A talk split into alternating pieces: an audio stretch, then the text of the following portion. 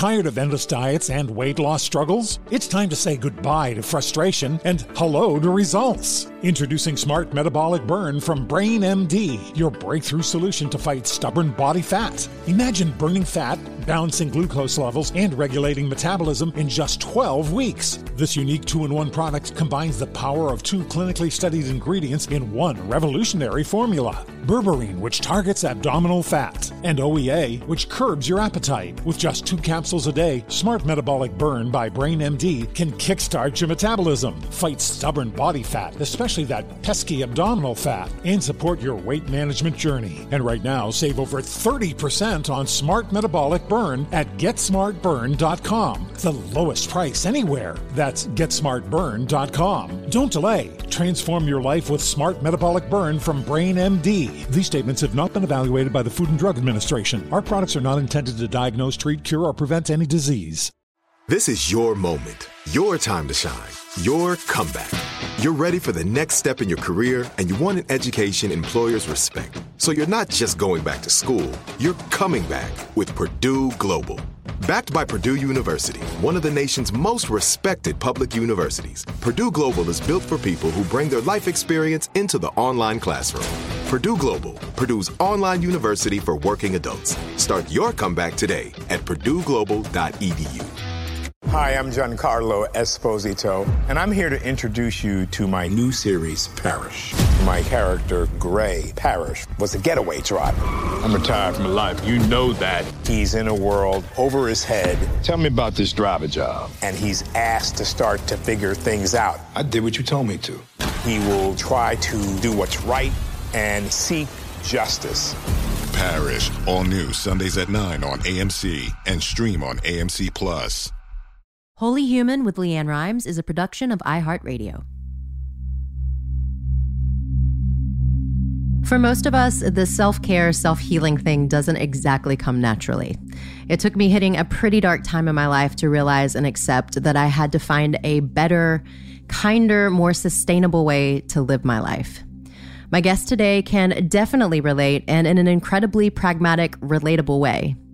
Get ready as we talk about all the voices in our heads and some self help that actually works. Dan Harris is the man behind the successful and incredibly supportive 10% Happier website, podcast, and best selling book. And I am 100% happier to have him on my Holy Human podcast.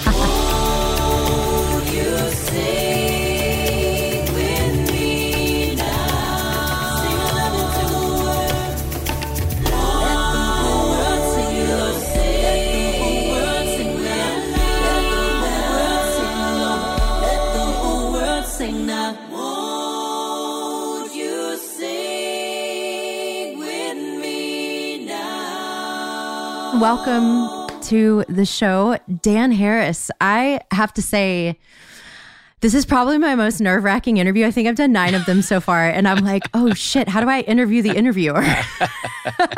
oh, I am. I'll, t- I'll take it easy on you. Okay, please do. That would be great. You should, you should make me sing. Okay, well, we might get to that by the end of this. You never know. Oh, no, I I'm just so interested because I, you know, this is like I said, very new to me on this side of of the coin, and I know you obviously are very proficient in one side of it, and I think the other now after doing so many interviews, I'm sure. And do you have a favorite side of the coin of the interviewer or interviewee? Uh, you know, in some ways, it's actually easier to be interviewed than it is to interview. interviewing is hard. It, I, I'm, I'm sure you're yes you're seeing that now because, like you, I host a podcast. You've been a guest on my podcast, and you want to make sure you're drawing people out and making them comfortable and also serving the listener and you're constantly thinking of like mm-hmm. what's your next question but how do i listen to this person while they're talking and it's it's a lot i was just explaining that to my husband last night i was like there's a really interesting part about your listening for me i intuitively want to if I hear something that takes me down a certain road, like I, I'm just listening for keywords. At the same time, if I listen too hard, it's almost like I stop listening because it all of a sudden just becomes these jumbled words. And then all of a sudden I'm thinking of what question am I going to ask them? So yeah, it's a new language that I am learning and it's, um, it's quite fascinating because I've been on the other side for so long. So I greatly respect what you do more so than ever have I I think really respect the journalism side of things more so than ever. So yeah, it's a it's a new thing. you know what's helped me, and I'll say this, and you know you can use it or not, but um, is to prepare mm-hmm. a little bit and have like a, a rough list of questions, and then when I get into the interview, completely drop it and just oh, listen to what they're saying and and go with whatever the interviewee has said and react to it. Mm-hmm. And then if if they've said something that doesn't take me anywhere, I can look down at my list then. Right. But so I've done enough preparation so that I don't need to be th- constantly plotting what my next question is. Right, and then right. also to keep a pen and paper handy because often my interviewee will say 17 things I want to follow up on. Totally. and instead of trying to hold them all in my mind, I just kind of write them down quickly and yeah. then con- consult the list later. Yeah, those are great. I actually I feel like I do the first one fairly well and this the second one I've never had a pen handy and I start to go through like oh that and that and that and then it, I just mm-hmm. lose it all. You're so yes. right about that. Well, thank you for those wise words. I greatly appreciate them. You know, you said I was on your podcast and I have to say that was probably one of the favorite interviews that I've ever had because I believe that that was probably the first time that I ever got to speak about meditation in a public forum and it has it's changed my life tremendously. I just want to thank you for that opportunity because I kind of felt like I was coming out for me. I don't want to get into this with you, but for me, meditation has been a very spiritual journey. And it was kind of like coming out of my own spiritual mm. closet in a way to mm. do your podcast. so, yeah, thank you for providing everything that you have with your 10% happier app, your books, you're sharing your own journey with meditation because I think it's I know for my own self, you've opened a lot of doors for me. So thank you for that. I appreciate that. Um, I remember having you on, and I remember trying to figure out why you seem so excited to talk about this because you know I every guest on my show is talking about this stuff, and and then you explained to me afterwards that like nobody had ever asked you these questions. Yeah. And, yeah, it was. I didn't feel like I did anything particularly skillful, but it was. I'm glad that I was there at the right time. Yeah, it was definitely a, a, right moment, kind of divine timing for me, kind of thing, where I was like, oh, this is something new to talk about, and I loved mm-hmm. it. So, you mm-hmm. have really become kind of the, I would say, the face of practical meditation. And before I spiral down all things meditation with you, I just wondered if you could walk people through your journey. What led you to finding meditation, your personal experience? Sure.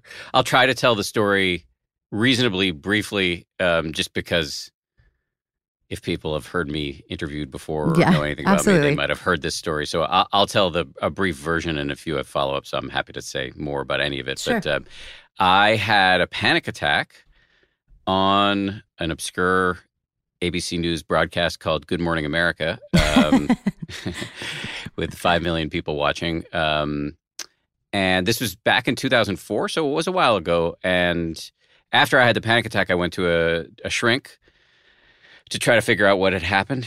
And um, he asked me a bunch of questions. And one of the questions was, Do you do drugs? Mm-hmm. And I sheepishly admitted that I did do drugs. Uh, I had spent um, a lot of time in war zones as a very ambitious young network correspondent, you know, Afghanistan, Iraq, uh, Palestine, Israel, and uh, had come home in the middle of that period and gotten depressed, although I didn't actually know I was depressed. And then I started mm. to self medicate with recreational drugs, including cocaine. I was in my early 30s and I'd never done hard drugs before, so this is phenomenally. Stupid. That's a plus. Uh, yeah. well, I mean, it's a great thing you made it that far. yes, exactly. Uh, but not a great thing that I started. No, um, no, no. And the doctor was explained that even though I my drug use career was pretty unspectacular, it was not. It wasn't like I was high on the air and I wasn't doing it that often, but it was enough. This guy explained to change my brain chemistry and make it more likely for me to freak out. Oh. And so that kind of set me off on a big winding journey that I wrote about in a book called 10% Happier that ultimately landed me on meditation. And mm-hmm. I was pretty hostile to meditation. I was down with therapy. I mean, I, I, I did a bunch of therapy after the panic attack to help me figure out how not to do that again and also to get off drugs. But I, I was not, I just thought meditation was just, you know, the apex of hippy dippy bullshit. Um, and then I started to see the science that suggests, you know, I'm, I'm, my parents are both uh, mm-hmm. academic physicians. I'm married to a scientist. Uh, so I'm not good at math, so I, I became a, a news anchor. But I respect science, and I saw all this research and uh, that suggested that meditation had profound psychological impact that was really good for anxiety and depression, both of which I've been struggling with since I was very young. And also that has all these physiological impacts, you know, lowered blood pressure, reduced release of cortisol, the stress hormone, and that it changes the structure of your brain. Mm-hmm. And that was just super compelling to me. So I I started to do it about 5 to 10 minutes a day and I saw a real difference in my life. And then I you know, because I'm a crass, craven western materialist, you know, totally monetized it and wrote a book about it and blah blah blah. that has helped a lot of people. So let's not leave that part of it out. I love that you're honest about that too, too. There's always that there's always two sides of the coin, right? You mentioned the word ambition. I find myself to be an incredibly ambitious person also. And I was just wondering that ambitious drive for you going back into you know you having these panic this panic attack on national television that ambitious drive can you talk a little bit about the the quote unquote light and dark side of that ambitious drive. And i've heard you talk a lot about the the inner critic that you found when you started to dig into the kind of shadowier sides for yourself. Um, and so yeah that's that's kind of what i'm wanting to to talk about a little bit is that inner critic and how that ambitious drive has driven that that piece for you. Just so i can tailor my answer to make it maximally useful do you want to start by talking about like is is ambition okay and can you do sure. that while being a you know reasonably decent person yeah, I definitely would love to get there. Okay. sure. okay. Yes. Because I have a lot of thoughts about that. I mean, there's actually, yeah. in some ways, the issue I was trying to unpack when I wrote that first book because I, I I'm really ambitious, you know, and mm-hmm. and and I I got the sense it was becoming increasingly obvious to me the more I looked into my own mind through meditation that the ambition was making me miserable. And mm-hmm. so, but I didn't want to like move to the Himalayas and sit on a outcropping of rock in a loincloth. Right. I was just trying to figure out like, can you be ambitious without being miserable or a dick? and I think the answer is absolutely yes. Mm-hmm. What I learned in the course of writing that book and talking to all these amazing meditation teachers and also just more importantly doing the practice for myself is mm-hmm. that there's a certain amount of worrying and plotting and planning that is part of trying to do anything, right? right. Um, you're starting a new podcast, so there's going to be some conversations about how do we build an audience and get right. the word out and all of that. That's just completely natural. Mm-hmm. However, we can take it too far and lose sight of enjoying doing the actual thing or trying to help people through doing the actual thing because we're so caught up in the worry about what are the latest numbers on downloads and can we bully X or Y into writing a big piece about us or whatever. I'm I'm I'm not less talking about you now than I'm talking about myself because I, I also have a podcast and it's like how do I get the word out about it? And you know I, I check the numbers obsessively and I look at my Amazon rank of my book and it's like my own personal stock market and I can see you know what, whether I'm up or down and it drives me nuts. And yeah. so a certain amount of that makes sense. And then at some point, you cross over into diminished returns. Mm-hmm. What mindfulness or meditation does is it helps you have enough self awareness to notice okay, I'm firmly in not useful territory right now. Right. And it's making me miserable and it's making me unpleasant to the people around me. And it's more art than science, and you will mess up all the time. But it gives you some tools to manage this because it's totally fine to be ambitious, mm-hmm. but you just don't want to, again, lose sight of the positive motivations and to let it overtake you in such a way that you are, you know, not having fun in your life, which is, by the way, limited, and we should enjoy what we've got. Yeah, absolutely. I mean, I've found that for myself. I, you know, I started so young, and there was a time a good significant piece of the 25 years I've been in this business where I definitely lost joy for what I did. And mm. I think these past probably eight years of my life is about returning to that joy and returning to what is the deeper purpose for me of why I do what I do. And it's not about, you're right, it's not about numbers. All of those things are wonderful if they happen, but that's not what I feel like I'm here to do. And really coming home to that purpose and like you're saying, getting to know with meditation for me that it's been a practice of putting some space between this inner critic in my own head yes. which i thought i thought that was what drove me. Like if i don't have that voice in my head then i will not be the same ambitious person that i have always been. And there's some days i still believe that. Um, and other days where i have been able to start to cultivate my own a, a different voice mm. that's more compassionate. I mean, mm-hmm. do you, and I believe her. I believe her a lot more than I do him. And I say him because I've actually named my inner critic. His name is Tubby. he looks like the Michelin man. I was gonna say, is that like an overweight poodle you had yeah. as a child? no, but um, yeah, somewhat similar. It's like Tubby is a guy like the Michelin man that's like that big marshmallow dude, and he he loves to just berate me with, you know, I'm not good enough. Anything that I'm not good enough. And I'm, you know, I mean, I think that I really had to put enough space between that inner critic and myself to be able to even start this podcast, or mm. else I would have never even thought twice about doing this.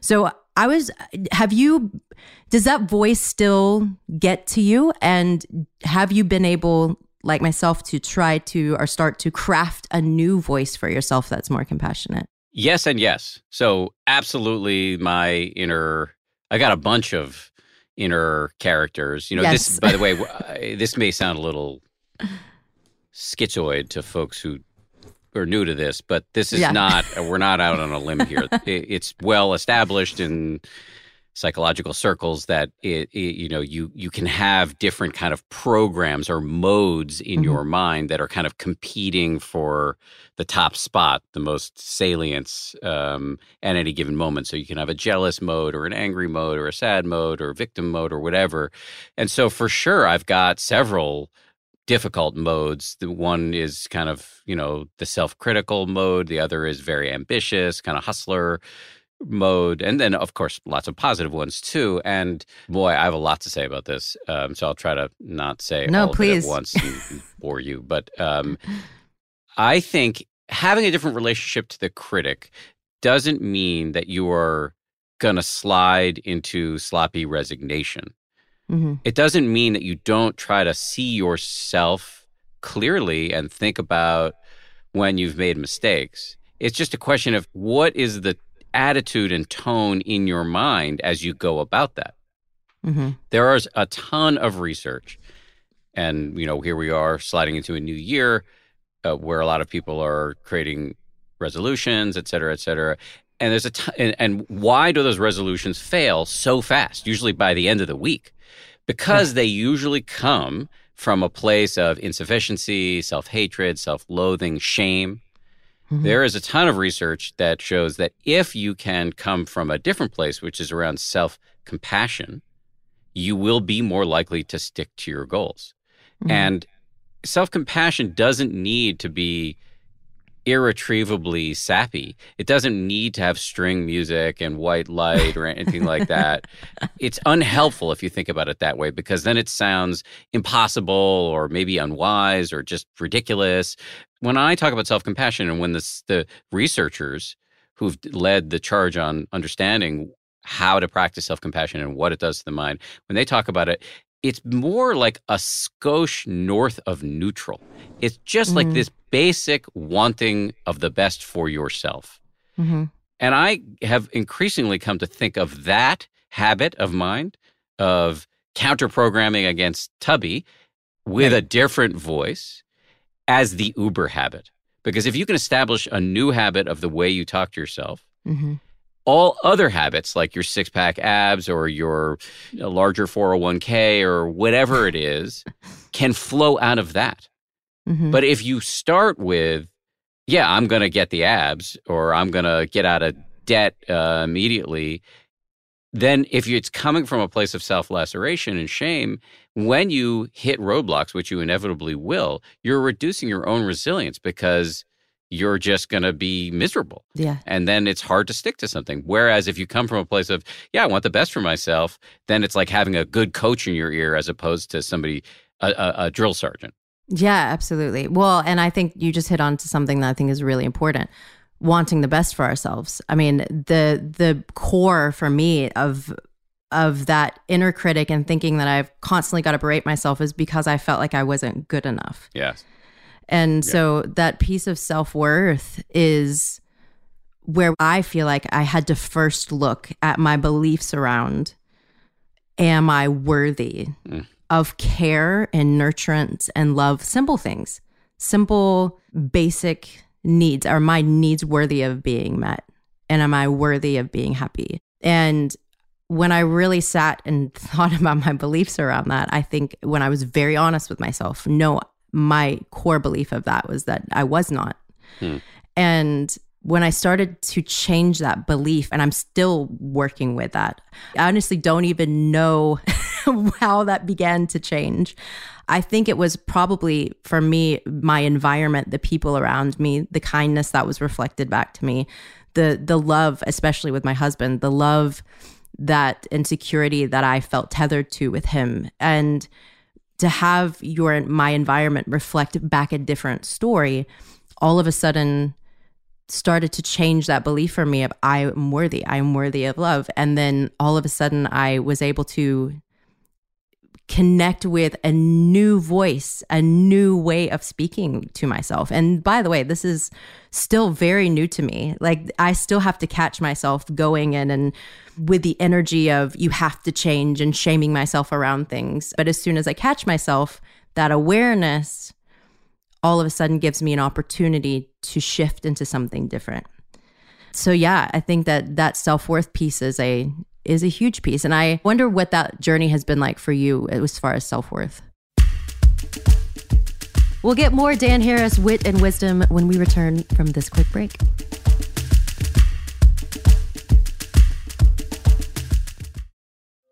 Tired of endless diets and weight loss struggles? It's time to say goodbye to frustration and hello to results. Introducing Smart Metabolic Burn from BrainMD, your breakthrough solution to fight stubborn body fat. Imagine burning fat, balancing glucose levels, and regulating metabolism in just 12 weeks. This unique two in one product combines the power of two clinically studied ingredients in one revolutionary formula berberine, which targets abdominal fat, and OEA, which curbs your appetite. With just two capsules a day, Smart Metabolic Burn by BrainMD can kickstart your metabolism, fight stubborn body fat, especially that pesky abdominal fat, and support your weight management journey. Right now, save over 30% on Smart Metabolic Burn at GetSmartBurn.com. The lowest price anywhere. That's GetSmartBurn.com. Don't delay. Transform your life with Smart Metabolic Burn from BrainMD. These statements have not been evaluated by the Food and Drug Administration. Our products are not intended to diagnose, treat, cure, or prevent any disease.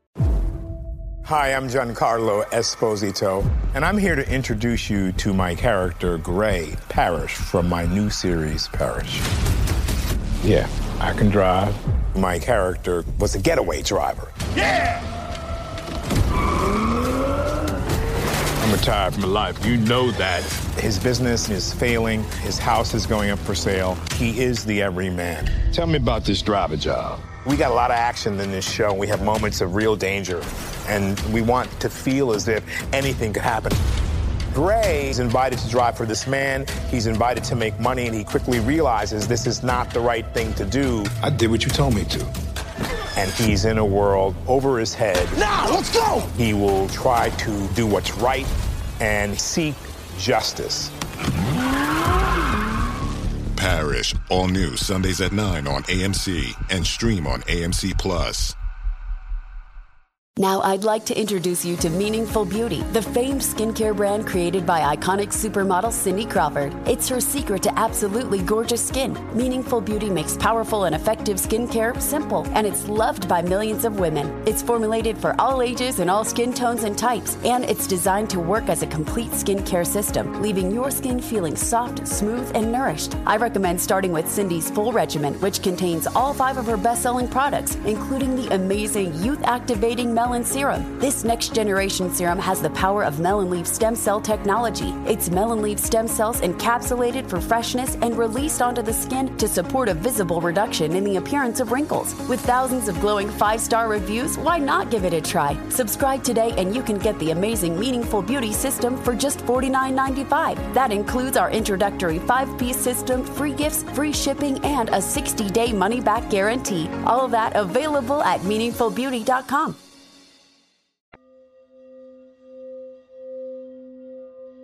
Welcome back, loves. We were just on the topic of self worth. I, I, think it's very useful what you just said about work in progress aspect of it because mm-hmm. I, I, could imagine people listening to this and being like, "All right, Rimes and Harris, you guys are like rich and already successful." And um, Rimes and Harris, I like that. Sounds like a duo. exactly. It's a daytime show. yes. Um, you know, like you guys got it all figured out and blah blah blah. But no, in fact, what you said was you can feel the shift in the right direction mm-hmm. and you still the old voices still come back and the old voices will always come back it's more just like can you view the foundational shift in how you view yourself at least some of the time with some more warmth and then over time can you start to view tubby with some warmth mm. you know even just naming him tubby is a great first step mm-hmm. i'm writing a book right now that is um, kind of a. I'm, I'm being uh, pretty ambitious and writing about the not small subject of love.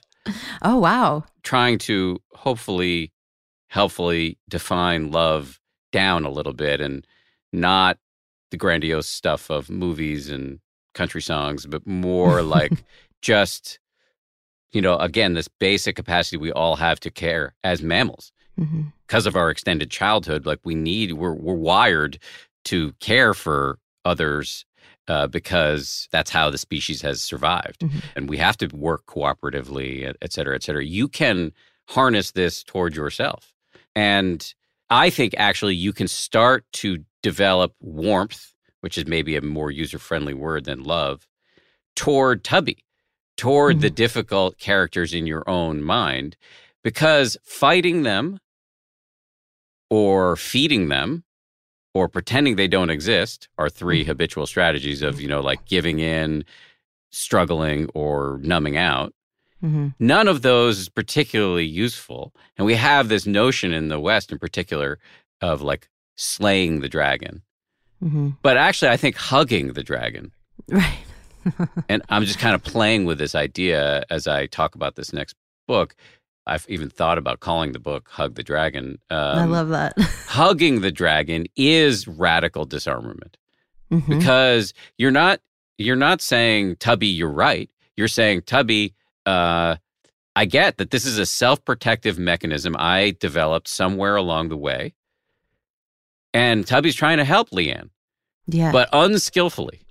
Yeah. And so, thank you. You've done great work. I see you popping up right now but I, I can invite you into the party, give you a hug. But LeAnn's grown up, and I can make a wiser decision right now than the one you would have me make. So to me, that process in my own mind of seeing, I call my inner critic Robert, named after my grandfather, who once told me that he would break my arm if I touched his VCR. Um, uh, uh, so, uh, so Robert pops up, and it's like, oh, okay. So I, I, I, there are a couple of ways I could go right now. I could just start screaming because that's what Robert wants me to do. I could f- shame myself for having an inner Robert at all, or I could mm-hmm. pretend it's not there. None of those is likely to work. But I could give Robert a big hearty high five and, you know, give him a seat at the table and and and thank him for trying to protect me. You know, maybe he's trying to protect me. I, I sometimes think about this kid, John, who uh, I was online uh, at the water cooler after a basketball game in seventh grade. And John came over and uh, wanted my space in line. And I told him no. And he punched me in the stomach and took it. And like, I think at that point, I'd said, you know, nobody's going to fuck with me again. And like, it, hence Robert. And so right. Robert's tr- trying to protect the kid who's doubled over at the water cooler, but I'm not that anymore. And I don't need to lash out the the way I might have needed to back then. And same with Tubby and you. Um, mm And that warmth, I think, is for me has been key.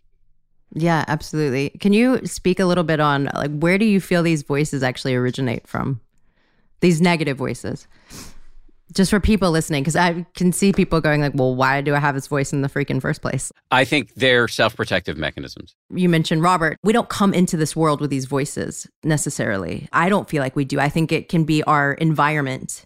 Um, you know, I mean, I mentioned my environment earlier being very different and reflecting something very different mm. back to me now. And my environment when I was a child was very different than it is now um, and was reflecting this reality that had me create this defensive mechanism. It's interesting, our earlier influences are so, and influencers really do.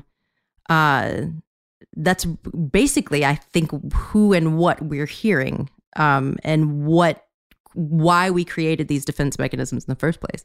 As I understand it from having, you know, we referenced that I have a podcast, and so I get all these experts in human psychology and flourishing mm-hmm. and happiness. As I understand it from having spoken to many, many, many, many of these people and done a lot of reading and research into this, my understanding is that this it, it happened that we develop these sort of inner characters, these inner modes in response to experience, just the way you've described, that we armor up, in particular the negative modes, mm-hmm. come from getting punched in the stomach or having people i don't know exactly what was happening with you but maybe you had people pushing you to succeed at an age mm-hmm. when you, you might have needed different messages and you mm-hmm. armor up uh, to protect yourself and i also think you know we may be born to a certain extent with some of these voices in that you know there's this concept of intergenerational trauma that you know right. even the grandchildren of people who survived auschwitz have you know pronounced anxiety et cetera et cetera so mm-hmm. you know you wherever they come from in response to experience or as a consequence of genetics, they're there. And just to know that they are trying to help you is really useful because it takes the shame and antagonism out of it mm-hmm. And can put you in a position where your orientation toward your tendencies your habits your your habits of mind is a little bit friendlier which is a much better way to work with them Right. Yeah, absolutely. You mentioned earlier that your parents were scientists. Were you raised in, with a specific religious background at all? Uh, yes, it's called atheism. Um, Wonderful. Uh, my, uh, I remember my mom. Uh, we did Christmas and I and Hanukkah because my my dad was Jewish, my mom's Christian. But um, uh, I remember my mom like kind of telling me in one fell swoop. I might be making this up, but it's true enough that not only is there no Santa Claus, but there's also no God. Something uh, to that effect. Um, Thanks, Mom. I did have a bar mitzvah, but only because I wanted the money and to fit in with my other Jewish friends. So I was raised pretty secular. Um, mm-hmm. I think my dad might have a little bit of a more openness to uh, the metaphysical than my mom, but um, certainly there wasn't any any real spiritual any legit spirituality in the home. Um, I, over time, have developed a more sort of friendly agnosticism. Like, I don't know. I don't know if there's a God right. and uh, or if the stories in the various you know religions are true. I, I, I don't know, and I'm not hostile toward them as long as they're not being used to hurt other people. Right. Um, and um, in particular, now I would call myself a Buddhist, um, mm. but that kind of means more and less than than it might seem. Like less in that like I don't consider I, I know Buddhism is a religion and I respect that, but mm-hmm. it can also be practiced as just not something. Uh, uh, one of my favorite expressions about Buddhism is that it's not something to believe in; it's something to do. And the Buddha himself said, "Look, I'm going to make a few metaphysical claims about enlightenment and reincarnation, but you you should not take them at face value. Only believe in them once you've got evidence for yourself in the you know in in the form of your meditation practice." And so for me, I I have not seen any evidence for rebirth, and that doesn't bar me from being a Buddhist though, because I do Buddhism in the form of meditation and trying to live an ethical life, just the way I, I do journalism. So I am a journalist. I'm more open now than I was as a younger person, but I definitely come from a background of like, show me the evidence before I'm going to sign on. Right. Where does belief and, and trust come into that, into play? well, you can get some trust in and faith in the power of meditation practice. Mm-hmm. You can develop some trust and faith and faith in your inherent worth and goodness and mm-hmm. that of other people, no matter how many heinous things we or other people do. Um, so there's a sort of evidence based trust, like I trust this chair I'm sitting in. Right. Um, that isn't the same as me saying that I'm going to believe, I'll take a metaphysical claim from Buddhism rather than pick on some other religion, that, you know, if I transgress right now, I'm going to be reborn as a Gila monster. Like, I don't right. know that. Right. Maybe that's the truth. um, but I don't know that that's the truth. And so I have like a willing suspension of disbelief, but I'm not going to pound the table and say it's definitely true. But that to say, I have a lot of friends who are people of deep and abiding faith. And I've spent a lot of time as a reporter covering mm-hmm. spirituality and faith and um, made a lot of friends in that process. Um, and they are people who really believe the word uh, words of the Bible are literally true, et cetera, et cetera. And that's all good with me. And I don't have any diminished respect for people who are in that position. It's just not the way I'm wired. Right. Spending your time covering so much spirituality and, and religion, is there someone that you can think of that's the one person who's really made an impact on you in that field? Yeah, in that realm. Well, in the realm of spirituality, there are countless people. Mm-hmm. Um, you know, I'll, I'll, just pick one person uh, who I mock a lot in my book, and feel free to mock to this day. But have to say that he had a huge, huge life changing impact on me. And that is Eckhart Tolle, mm-hmm. who you may have heard of. He's a mega oh, yeah. best selling self help writer. a colleague of mine, way before I started meditating, recommended I read one of Tolle's books because she thought it would be a good story for me. And mm-hmm. I read one of his books, and at first I thought, oh, this is ridiculous. It's filled with all of this pseudoscientific language and again, for somebody wired like me and raised as I was in the People's Republic of Massachusetts by these, you know, f- physicians, you know, it's just like that whole jargon of vibra- vibrational fields and blah blah blah uh, like and he claims that he had a spiritual awakening after which he lived on park benches in a state of bliss in the city yeah. of London for 2 years and I was just like this is garbage but I, st- I kept reading it and Tolle was the first person I ever heard talk about the notion that we all have a voice in our heads. Mm-hmm. I mean, you might refer to it as voices, and again, not in a sort of mental illness way, but in a sense that we have this inner conversation that's happening all the time for us. That if we broadcast aloud, we'd be locked up.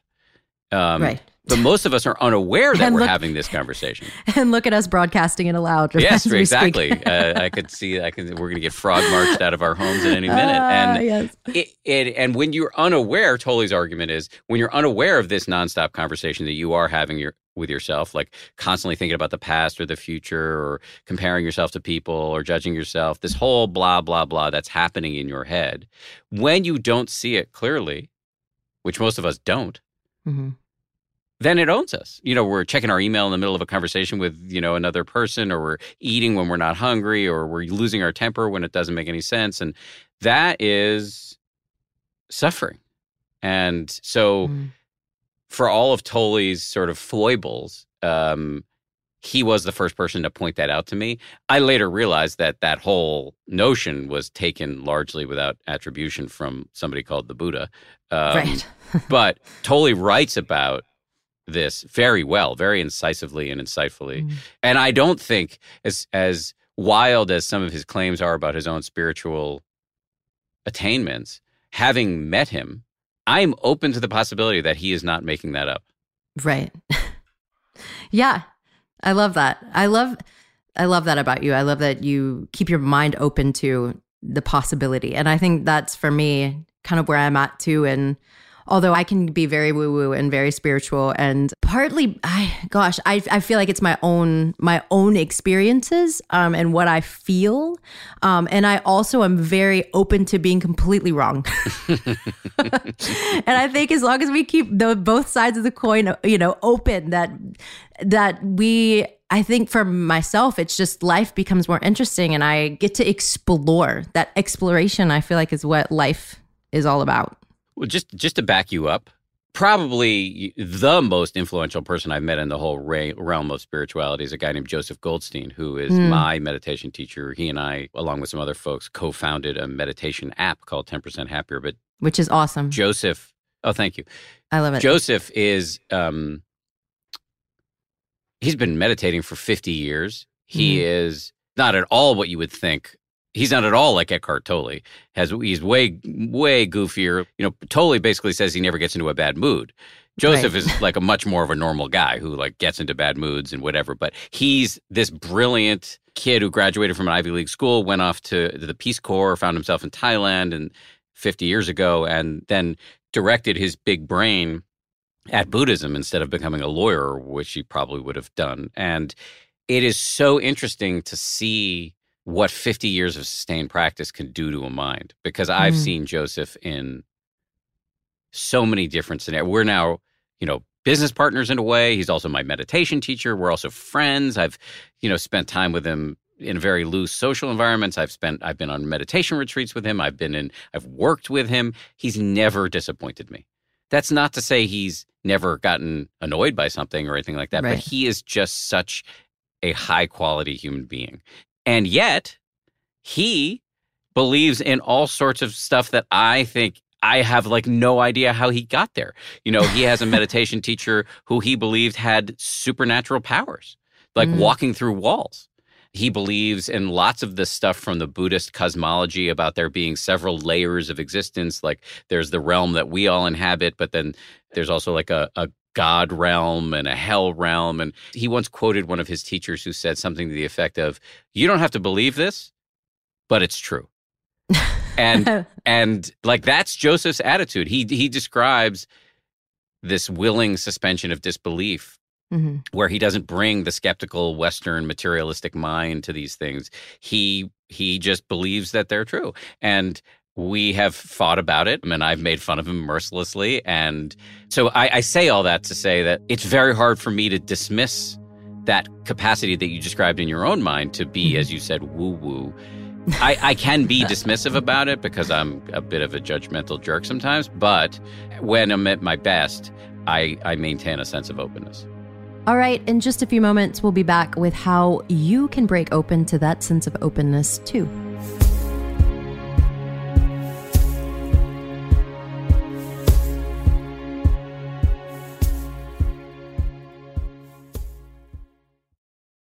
Tired of endless diets and weight loss struggles? It's time to say goodbye to frustration and hello to results. Introducing Smart Metabolic Burn from BrainMD, your breakthrough solution to fight stubborn body fat. Imagine burning fat, balancing glucose levels, and regulating metabolism in just 12 weeks. This unique two in one product combines the power of two clinically studied ingredients in one revolutionary formula berberine, which targets abdominal fat, and OEA, which curbs your appetite. With just two capsules a Smart Metabolic Burn by BrainMD can kickstart your metabolism, fight stubborn body fat, especially that pesky abdominal fat, and support your weight management journey. Right now, save over 30% on Smart Metabolic Burn at GetSmartBurn.com. The lowest price anywhere. That's GetSmartBurn.com. Don't delay. Transform your life with Smart Metabolic Burn from BrainMD. These statements have not been evaluated by the Food and Drug Administration. Our products are not intended to diagnose, treat, cure, or prevent any disease. Hi, I'm Giancarlo Esposito, and I'm here to introduce you to my character, Gray Parish, from my new series, Parish. Yeah, I can drive. My character was a getaway driver. Yeah! I'm retired from life. You know that. His business is failing. His house is going up for sale. He is the everyman. Tell me about this driver job. We got a lot of action in this show. We have moments of real danger, and we want to feel as if anything could happen. Gray is invited to drive for this man. He's invited to make money, and he quickly realizes this is not the right thing to do. I did what you told me to. And he's in a world over his head. Now, let's go! He will try to do what's right and seek justice. Parish, all new Sundays at 9 on AMC and stream on AMC Plus. Now, I'd like to introduce you to Meaningful Beauty, the famed skincare brand created by iconic supermodel Cindy Crawford. It's her secret to absolutely gorgeous skin. Meaningful Beauty makes powerful and effective skincare simple, and it's loved by millions of women. It's formulated for all ages and all skin tones and types, and it's designed to work as a complete skincare system, leaving your skin feeling soft, smooth, and nourished. I recommend starting with Cindy's full regimen, which contains all five of her best selling products, including the amazing youth activating Melon Serum. This next generation serum has the power of melon leaf stem cell technology. It's melon leaf stem cells encapsulated for freshness and released onto the skin to support a visible reduction in the appearance of wrinkles. With thousands of glowing five star reviews, why not give it a try? Subscribe today and you can get the amazing Meaningful Beauty system for just $49.95. That includes our introductory five piece system, free gifts, free shipping, and a 60 day money back guarantee. All that available at meaningfulbeauty.com.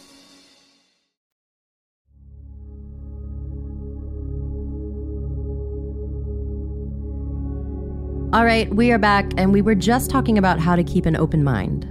I guess this can be a good thing and a bad thing, quote unquote, good and bad, um, where the the mind will always question what even if we've had the deepest experience at least for me like that inner critic even going back to like the goodness i feel when i when i do feel like you're saying at your best and you love yourself and you feel connected there's always this other piece of me that's like but that's not true but that's not real you know? And that's the thing i've had to get in touch with. And and i still even question the question you know, it's almost like I'm questioning the voice in my head and thinking, is that question bad?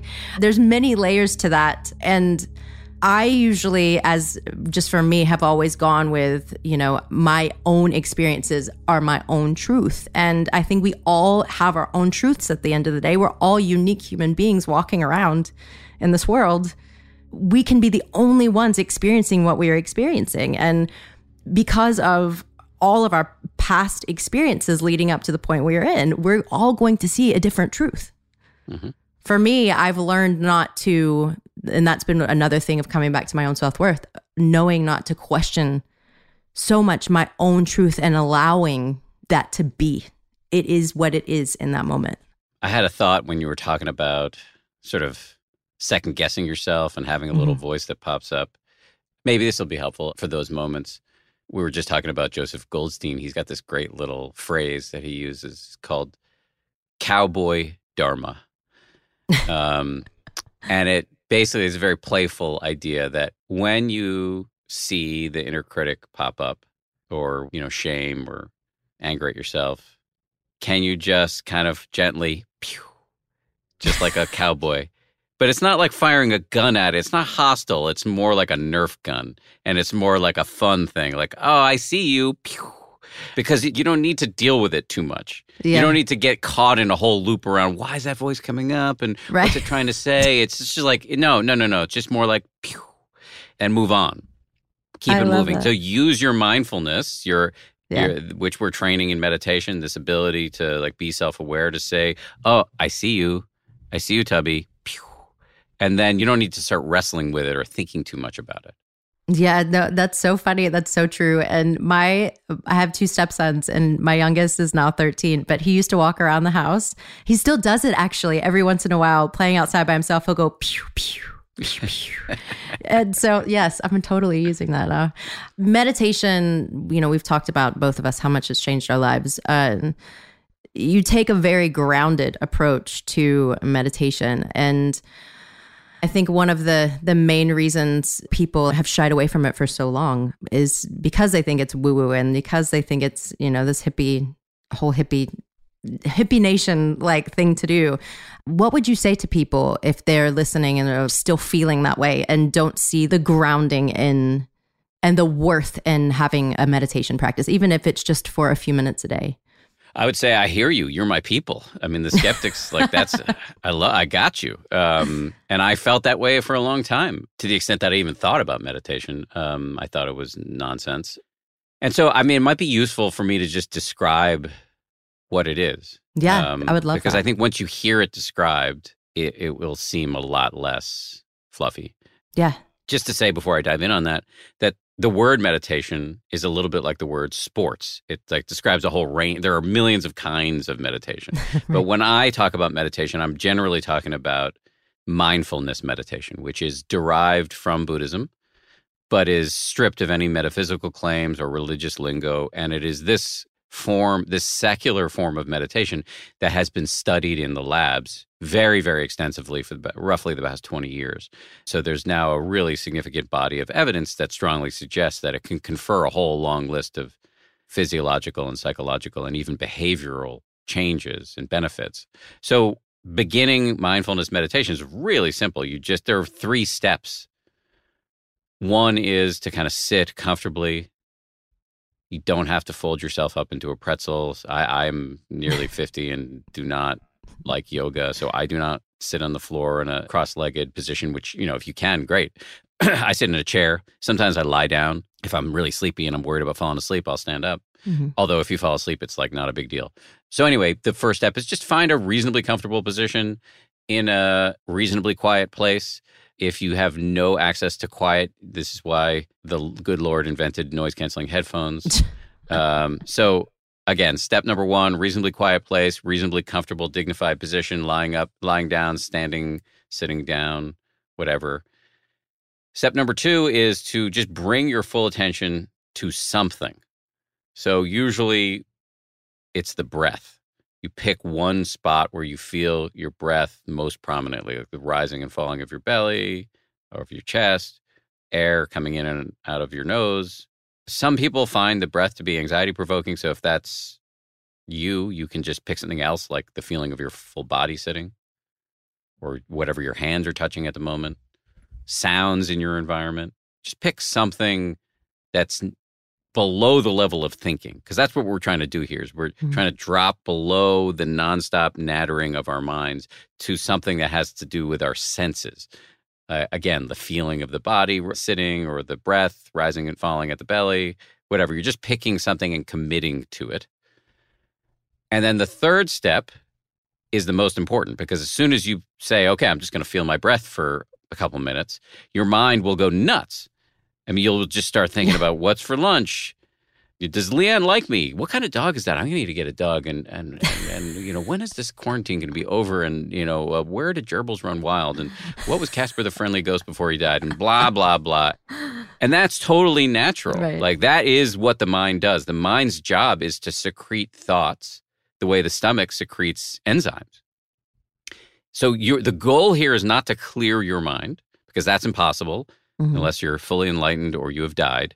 Right. The goal here is to focus the mind for a few nanoseconds at a time on something like the sensations of your breath or your body sitting or lying down. And then every time you get distracted, which will happen a million times, you just start again and again and again and again. And this is like a golf game with a million mulligans where you're the whole goal is to start over. Many people, when they start to meditate and they notice how distractible they are, their ego tells them the story, or Tubby tells them the story of like, you're a failed meditator. Deuces, you know, I'm out. Mm-hmm. Um, but in fact, the moment you notice how distractible you are, the moment you notice how wild your mind is, that is proof that you're meditating correctly.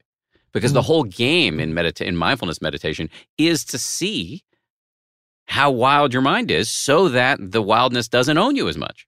Mm-hmm. You're getting familiar with Tubby. You're getting familiar with your anger, your sadness, your planning, your rushing, whatever. And because then when you're not meditating and you get hit by a big bolt of anger, then you're better able to resist the shitty suggestions that the anger is offering up. like, I don't have to say something that's going to ruin the next 72 hours of my marriage, or, Right. or I don't need to eat a whole sleeve of Oreos or whatever it is. What we're doing here is training a kind of self awareness that allows you to respond wisely to things instead of reacting blindly. And that is not woo woo. That Right. is No. secular, simple, science based exercise for your brain and for your mind. And I've been on this jag of, you know, evangelizing for meditation for the last six or seven years now. And I've never explained it that way to anybody and had them say, oh, yeah, yeah, that sounds like bullshit. It's just clearly not. No. What were some of the things that started happening in your life when you started a regular meditation practice that you could tell, like, this is working? I like to tell this story because it's it's actually a true story. Um, my wife is a very sweet doctor, a very caring doctor, but likes to make fun of me, uh, which I respect and appreciate. Um, after I started meditating, I overheard her at a cocktail party telling one of our friends, "Oh yeah, Dan started meditating, and he's a little bit less of a shithead." and that that was actually a really interesting data point because I had not felt any benefits yet. But I would say this was very soon after I started meditating, so like a week or two. But for me, I would say after about two three weeks, I started to notice three big benefits. One was that I felt calmer, Mhm. and I want to be clear. That doesn't mean that my meditation sessions were calm.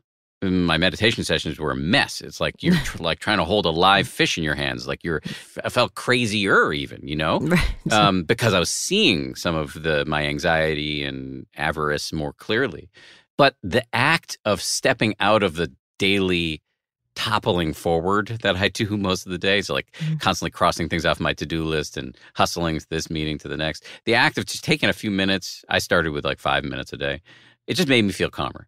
Hmm The second big benefit was that it, and again, this is really backed by the science. It, ma- it gave me a better ability to focus because that's what you're doing here is like you're trying to focus on one thing, getting distracted, starting again, starting again, starting again, and that, the science shows that like it changes the part of the brain associated with attention regulation. And the third thing is the biggest, which is that it, it gave me what I keep talking about here, which is like this self awareness that is often called mindfulness, which allows you to see what's happening between your ears at any given moment without necessarily taking the bait and acting on it. hmm And that is really a game changing skill because we just walk around so much of our lives like just controlled by this malevolent puppeteer of of Tubby or or just random thoughts and once you see it you can cut the strings. It's not Mhm. going to work all the time. I mean that's why I when I wrote my first book I called it 10% happier because I was kind of trying to counter program against the over promising that I see in the shadier corners of the self help world, where it Right. seems like they're saying you can solve all of your problems through whatever the power of positive thinking, and I just that's just not going to happen. Mhm. But while the ten percent is kind of a joke, now that I'm stuck with math jokes the rest of my life, and I hate math. Um, uh, what I will say is that it, it's like any good investment; it compounds annually. hmm These are skills. Yeah. the ability to not be yanked around by your emotions the ability to focus. These are these are skills. These are not factory settings that are unalterable. And so for me over 11 years i just keep getting better at these. That does not mean i'm never a schmuck anymore. I'm definitely if we brought my wife in here right now you get a laundry list of recent transgressions but i'm less likely to screw up and when i do screw up i'm quicker to apologize Yeah. That's, yeah, that's very true. Um, what does your meditation practice look like these days? Has it been tough to actually continue a meditation practice during this time? So I will admit that there is one area in which I'm a bit of a mutant, which is that I am actually very disciplined. And this has actually been a problem for me because there are some areas where I've struggled with discipline. hmm And when I struggle with discipline, I really beat myself up. For Yeah. example, one area where I've really struggled is um, I have a bit of a fraught relationship to food Oh, and body image and eating and things like that. And which is a weird thing to say because I'm a thin guy, but like I can overdo it with Oreos and get really mad at myself and go into a full spiral over that kind of thing. And one of the aspects of my self criticism here is that I feel sloppy and undisciplined. Mhm. But there are areas in my life where like 11 years ago I said I'm going to meditate every day and I do it. hmm Um, and I know that that people will resent me for that, so that's why I told the Oreo thing first. I, it's not like I'm perfect, but I am pretty disciplined, and so I went on an arc where I started with like five to five minutes a day, and then I went up to ten minutes a day, and then after a year of that, I went up to thirty minutes a day, which I did for a few years, and then I went through a crazy period where I was doing two hours a day. Yeah. And then I realized that that was crazy um, and cut down to an hour. And now I'm at a place where I try to do an hour every day, you know, and I, I don't do it all in one go most days, although today I did. But I'm, I'm pretty relaxed about it now because I know that my practice is pretty solid. I've been at it for a minute and Yeah. I go on meditation retreats once a year and like I'm pretty committed. I, so it's pretty well established. And so if on if one day I only do 15 minutes, it's not like I'm going to fall off the wagon or lose all the mindfulness I've accrued. But I, I, I, I sort of gently try to do an hour a day if I can. And I divide it up into little chunks throughout the day. And I try to do this thing that is very unusual for me, which is to be relaxed about it. Right. I so relate to everything you just said. I am so incredibly disciplined when I am focused on something. When I want something, I'm so disciplined. And then there's many other parts of my life where I can just like go nuts also. And I have that same inner dialogue of, oh my God, why, you know, why can't I be disciplined in this space? Mm. And I completely beat myself up about it. You know what you do in those moments? What? Pew. Pew. I like that. Yes, it's so true. And I think a lot of people can relate. I think we all have some kind of discipline in our life in certain areas. And then others, I mean, maybe some of us have like extreme discipline. and I, I think, you know, there's that ambition that comes into that too. Mm-hmm. We can utilize it to its fullest. And then all of a sudden it just like crosses over that line of, I'm going to now use this to hurt myself. Yes. Yeah, absolutely. I totally relate to that. Um, I was wondering, does your whole family meditate? No. So I learned a very valuable lesson the hard way, which is you shouldn't lecture people about meditation. In fact, what I've learned is you shouldn't lecture people about anything. Yeah. Um, so if somebody invites me on their podcast or TV show or whatever, I will come on and talk about meditation all day long because I love talking about it. Right. But when I first started meditating, I started lecturing my wife about it. Uh, unsurprisingly, that didn't go well. I, I often think about this cartoon that I saw in the New Yorker a few years ago. It had two women having lunch, and one of them says to the other, I've been gluten free for a week and I'm already annoying. And uh, that can happen to people who get really excited about meditation. So true. What I've learned is that it's best to keep your mouth shut and let people observe in you the benefits of your practice and mm-hmm. then come to you and ask you about it, at which point you can say whatever the hell you want. But if you proselytize unsolicited, it's likely to backfire. Yeah, absolutely. And my husband is, he kind of dabbles in and out of it. I say, hey, I'm going to go meditate. I'll invite him. Say, do you want to come? And if sometimes it's a yes, sometimes it's a mm-hmm. no. And it's like, okay, cool. But I was very much like you. When it starts to change you, Yes. you're like, holy shit, like this is. This is changing my life. I want it Yeah, to change everyone else's too. Yes, and yes. you you can you can so easily get into you you've got to do this. You've got to do this and people are like, "Can you please stop talking about this thing?" Yes, yes. So I'll give a talk, and some man will come up or some woman will come up, and they'll be with their spouse, and the primary person coming up to me will be like, "Yeah, I, I, I you changed my life. I'm so, so. I read your book, and now I meditate." And I can see the spouse is like, "I'm so sick of hearing about Right. this asshole," and I got dragged to this talk tonight. you know, I was doing that to my wife, and and Yeah. so the best thing to do is what you just described is like, yeah, you're doing this thing. It's good for you. Your husband reaps the benefits of you being happier. And yeah, if you gently invite him and he wants to come, great. And if he doesn't, okay. Yeah, that's I've definitely learned that also. I'd love to close out all my conversations with a little question about music. So I'm going to get you to sing, like you mentioned earlier. No, I'm just kidding. No, I I love you know music connects all of us, and it's something that's obviously a huge part of my life. And I love to hear what songs resonate with people. I just thought you could share. I call this the Holy Five. So it's five songs that maybe are influencing your life now, or maybe have over your lifetime. Just anything that resonates with you. Okay, so I'm going to warn you in advance. None of these is a country song. Oh, that's okay. I, I've historically not had much interest in country, but then I met you, and I also met uh, Brett Eldredge. Do you know Brett? Yeah.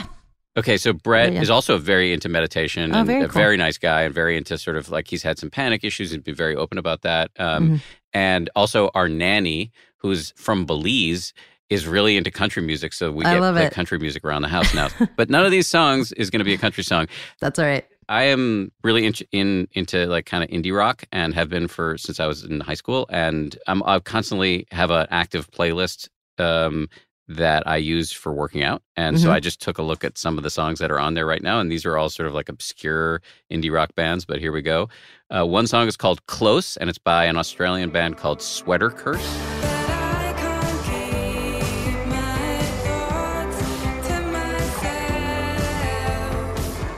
Nice. Another so- another song is called Lemon Mouth by an American band, I believe, called Tiger's Jaw.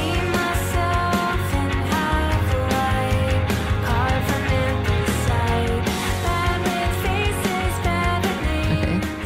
Different Universe by Direct Hit.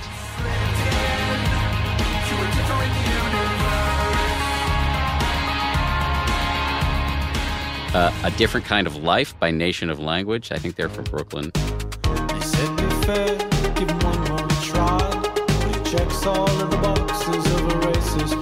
And then this woman you might like because she's like got a great, great voice, but also like a really clever songwriter.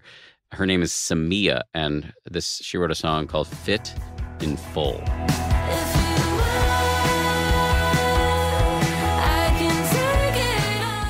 So Oh, those are five. Fit N Full. I like that. That's awesome.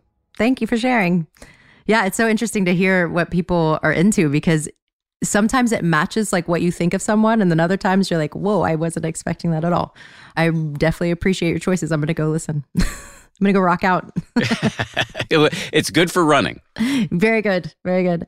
Thank you so much for coming on here and sharing yourself and all about meditation and and, and the inner critic. I, I love that we dove into that because I think it's really important. So thank you so much. My message for Tubby is that you're doing a great job as an interviewer. Thank you. I appreciate that. Good job, Tubby. thank you. Thank you. My pleasure. Thank you, LeAnn.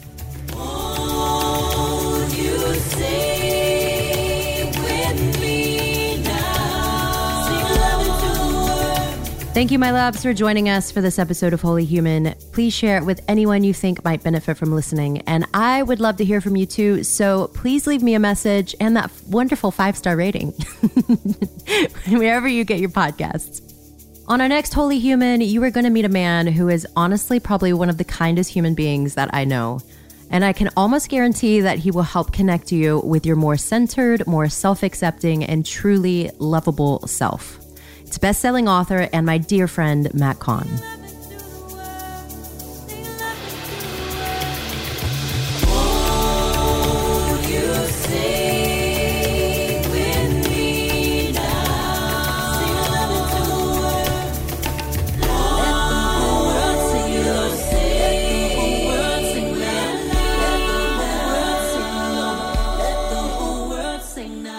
Listen and follow Holy Human on the iHeartRadio app, Apple Podcast, or wherever you listen to podcasts.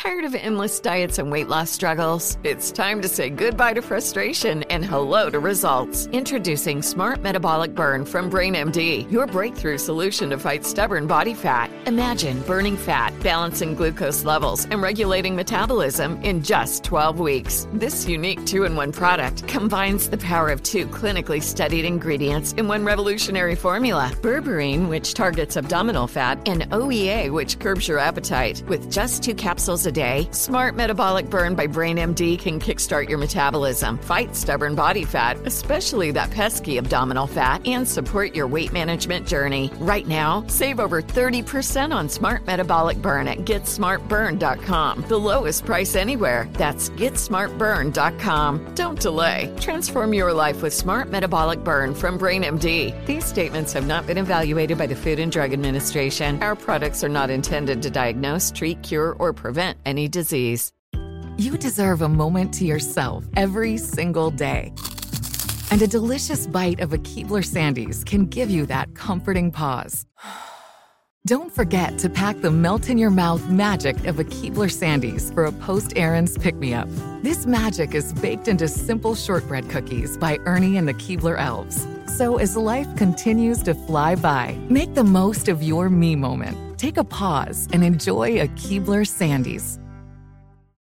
Are you feeling overwhelmed by anxiety, struggling to find restful sleep, or plagued by a restless inability to focus? It's time to break free from the chains of mental health challenges and discover a path to healthy living. Welcome to Amen University, founded by renowned psychiatrist and brain health expert Dr. Daniel Amen. Dr. Amen, alongside a team of esteemed doctors and experts in their fields, understands the struggles you're facing and are here to offer solutions. From debilitating anxiety to sleepless nights filled with worry, our courses are meticulously crafted to target these specific challenges head on. Join us on a journey of transformation led by Dr. Amen and a roster of top tier professionals. Say goodbye to the constant battle with your mind and embrace a future filled with hope and possibility. Visit our website today to explore our courses and start your journey towards a brighter tomorrow. Use code BRAIN10 and get 10% off. That's code BRAIN10 and get 10% off your first purchase. Amen University, because your mental health matters.